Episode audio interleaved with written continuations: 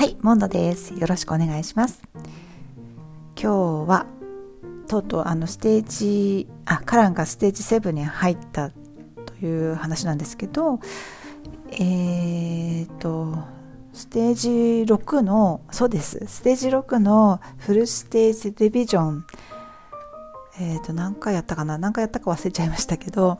フルステージディビジョン何回かやってでステージ5の時は本当にすっごい辛かったんですけど今回はそうではなかったです、もしかしたら講師の先生によるのかなというふうに思っていますがちょっとあの分かりません。当時の私のうん気持ちとか状況とか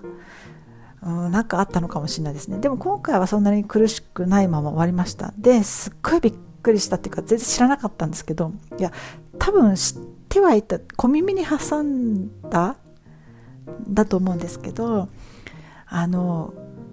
ななんていうのクイッククイッククイックリビジョン？クイックリビジョンって言うんでしたっけ？私全然あのやるって思ってなくって分小耳には挟んでたと思うんですよねあ、そうです。クイックステージリビジョン。えっ、ー、と、今までやったことなかったと思うんですが、やってたのかな？やってなかったと思うんですけど、えっ、ー、と、ステージ6が終わったら、すぐステージ6のフルステージリビジョンをやるんじゃなくて、その前に、ステージ5の、え、ー、と、一つ前のステージのクイックステージリビジョンっていうのをやるみたいだったんですよ。でなんかあのやるよとは言われたんですけど先生最初にステージ5ねってああ間違えたステージ6だよねってステージ6だよねって言い直したんでまた間違えちゃったのかなと思ったんです。あのステージリビジョンやりま、やるよっつって。言われた時にステージ5って言ってたんですけど、また間違えちゃったのかなぐらいに思ってたんです。で、やけに、こんな、あれ、これステージ6だったかなっていう文章が出てきてて、で、あれこれステージ6だったっけ？それで私これについて何て答えたんだっけ？っていう。なんか自由回答のやついくつかあったんですけど何て答えたかすっかり忘れてて。あーちょっとなんか思ったのとちょっと違ってたなと思って先生からのメッセージを見たらなんか全然意味がわかんないんですよ。あの普通普通えっ、ー、とステージ6だとえっ、ー、と何でしたっけ？ページじゃなくてフレーズか。フレーズ？フレーズ3桁ですよね。今えっ、ー、とステージ7がえっ、ー、とえっ、と500いくつから501だっけ？から始まってるので3桁じゃないってことはありえないんですよ。だけど先生からのメッセージを見るとなんか49って書いてあるんです。49と思って何を言ってるのかなって。でちょっともしかして先生間違えてステージ5のステージリビジョンやっちゃったのかなと思って。でもこの先生いい加減なんだからすっごいカランはいいのに超いい加減と思ってでどうやってたんだろうってすっごい調べたんです。で自分の記憶をたどって先生のメッセージを読んでうん読んでも読んでも分かんないんですよね。えこの先生一体どこやったのってフルステージリビジョンどこやったんだろうっつってずっと探して結局分かんなくって。でその次のレッスンの時にあステージ5のクイックステージリビジョン終わったのねって言われたんです。それでああと思ってあ間違ったのは先生じゃなくて私だと思って 本当に先生ごめんなさいと思ってその先生もいい加減だからもう二度と取らないとか思ったんだけど また取りました。予約しました。この間。すごくいい先生なんで本当にちゃんとしててすごくあの発音も素晴らしいしで時間帯もあのヨーロッパの先生なのでえーと、午前中とかこっちの時間の午前中とかにもやってくださるんですね。多分向こうの時間で夕方とかなんじゃないかなと思うんですけど。なのであの本当に申し訳ないと思ってクイックステージリビジョンっていうのが、えっと、フルステージリビジョンの前にあるっていうことを学習しましたこの度はい。それが今回の気づきでした。であの今ステージ7に入ってますね。で、えっと、ステージ7に入ってまたえっ、とまたさらにあの気づきがあったんですけどえっ、とそうあのしばらく前にすごくいいなと思った先生が何かいらっしゃってでもあの全然予約が取れなくなっちゃったんでもうこの先生はダメなんだ予約が取れないと思って諦めてた先生が何人かいらっしゃったんですね。で、えっと、今回あの1週間前には予約取るようにちょっと方針転換したおかげでその前受けてすごく良かった先生が取れるようになったんですね。でもっと早くそうすればよかったんですけど私そんな先のこと予定なんてわかるかと思って。もうできる時にできる時間帯の予約をしたいっていう感じだったんであそんな先のことまで分かんないよって思ってたんですけどまああの腹を決めて。それでその昔良かった先生をこの間撮ってみたんですね。であの前回の履歴を見たらステージ2とか3とか本当にあのだいぶ前のステージで受けた先生だったんですけど1人目の先生はものすごくもう本当に私がすごい大好きって思った先生で超期待してレッスン受けたんですそしたらすっごいゆっくりでまだろっこしくって全然進まないんですっごいびっくりしちゃったんです。え、こんなんだったっけ？と思って。だから、分かりました。だから、その前に受けてた時は、それぐらいのペースが私にはすごくちょうど良かったんですよね、きっと。だけど、えっ、ー、と、多分、それ、その後の先生は私のレベルに合わせて、早く言ったりとかどんどん早くしていったりとかずっとその頃からずっと継続的に受けてる先生いらっしゃるんですけどその先生がいまだにすごくいいっていうのは多分ゆっくりから早くに徐々に私のペースに合わせて変えてってくれたからじゃないかなと思うんですね。だから久しぶりにやるとままだろっこしい、ね、ままどろっこしいっていうのはえっ、とその先生は私のそのえっと、間のことをご存じないし多分ほぼ忘れてしまってる。まあお互い忘れてしまってる。どんなレッスンしたか。だからそのテンポが合わないっていうのは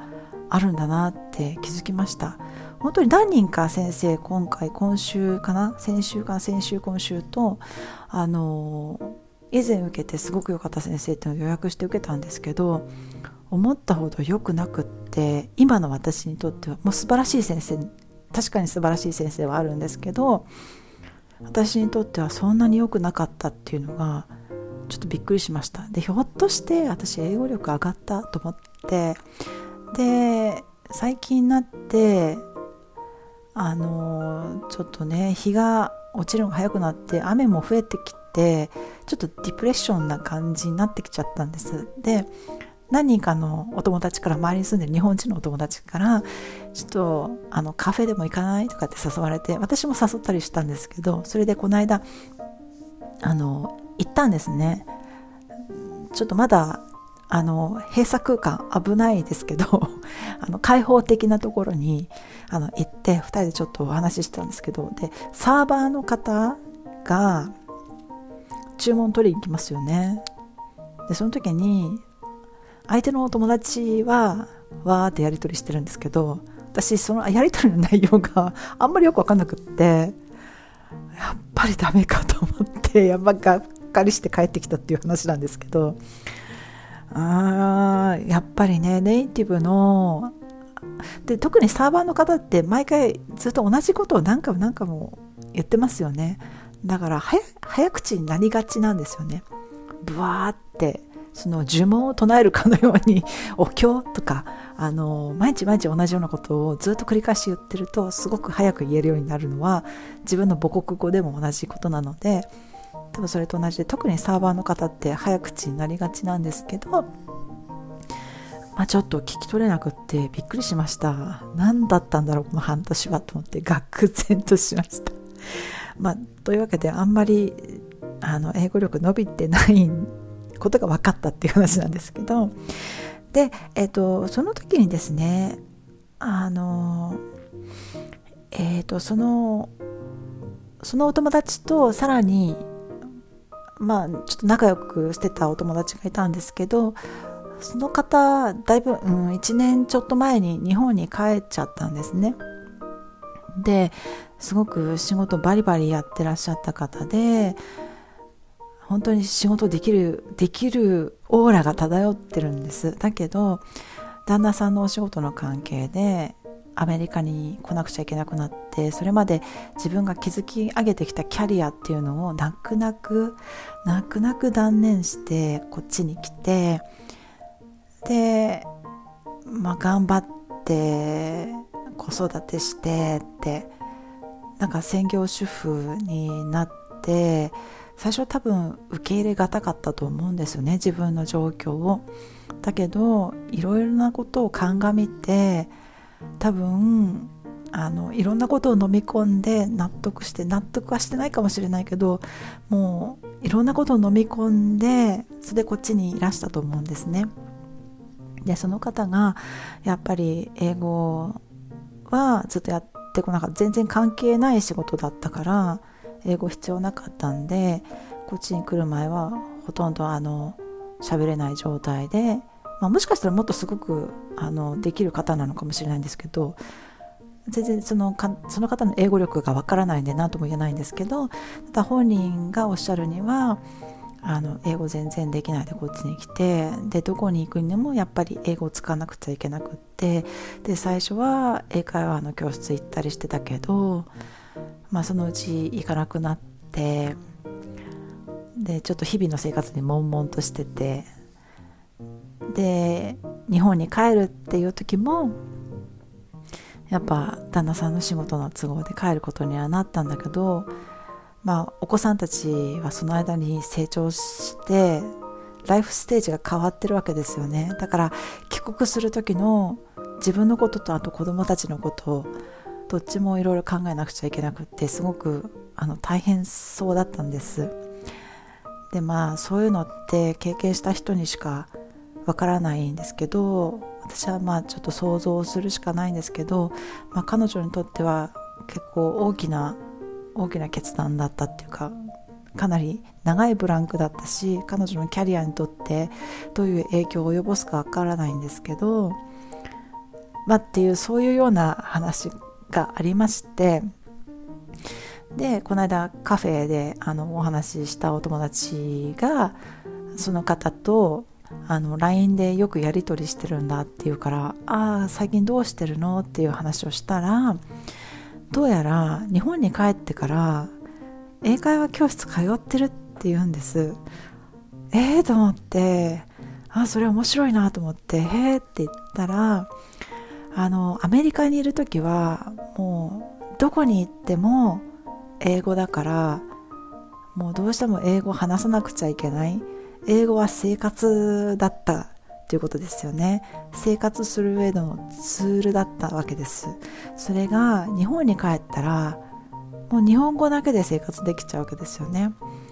英語は普通にしてれば別に全然必要ない言語なんですよ。で彼女結構長くあのこっちにいたんですけど日本に帰る前にこの英語力だとね本当に恥ずかしくてアメリカにいたなんて言えないって言ってたんですね。だけど実際日本に帰ってみたら誰もそんなこと気にしてなくって誰にも誰にもそんなこと聞かれなかったと。英語どれぐらいできるのなんて英語喋ってみてとかそんなこと全然誰も多分誰も興味ないっていうかアメリカの生活でどんな学校でどんなことをしてたのかぐらいはちょっと興味あるかもしれないですけどその英語が本人が英語が喋れるかどうかっていうのはあんまり興味がなくって、たまに言う方はいるかもしれないですけどうんだから自分が思ってたよりあの他人は自分に対してそんな興味がないってことが 分かったそうででそこでまあ数年アメリカで過ごしてまあ多少英語の頭になって帰ってきてでその頭をやっぱ維持維持するっていうか自分が子供たちもそうかもしれないですけどご自分があの英語脳をちょっと活性化させたいっていうんで英会話教室通い始めてそれがアメリカで通ってる時はもう全然面白さがな分かんなかったんだけど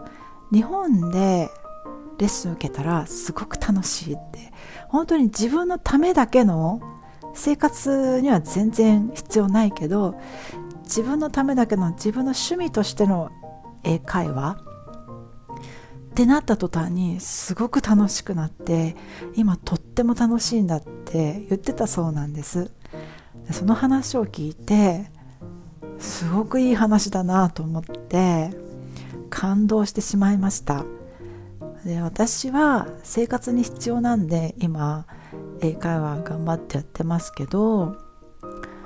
なんかそれぐらい気を抜いてやるっていうのもありなのかな。もう英会話レッスンは趣味ですっていう感じで続けるっていうのがいいのかなとかまあいろいろ考えちゃいました。まあでもね私にとってはすごくあの必要なことだから、まあ、半分義務みたいな感じでやってますけど、まあ、やんなくても生きてはいけるんですけどね。いうわけでちょっと一つまたモチベーションもらったかなと思いました。たまに誰かとこう生で話をするってすごい大事だなって思いました。はい。えーと、他になんか言うことがあったような気がしたんですけどちょっと忘れてしまいましたね。えっ、ー、とはい。まあ今日はこんなところでしょうか。で、えーと、とカランはステージ7に入ったという入ったばっかりというところです。はい。では今日もご清聴ありがとうございました。失礼いたします。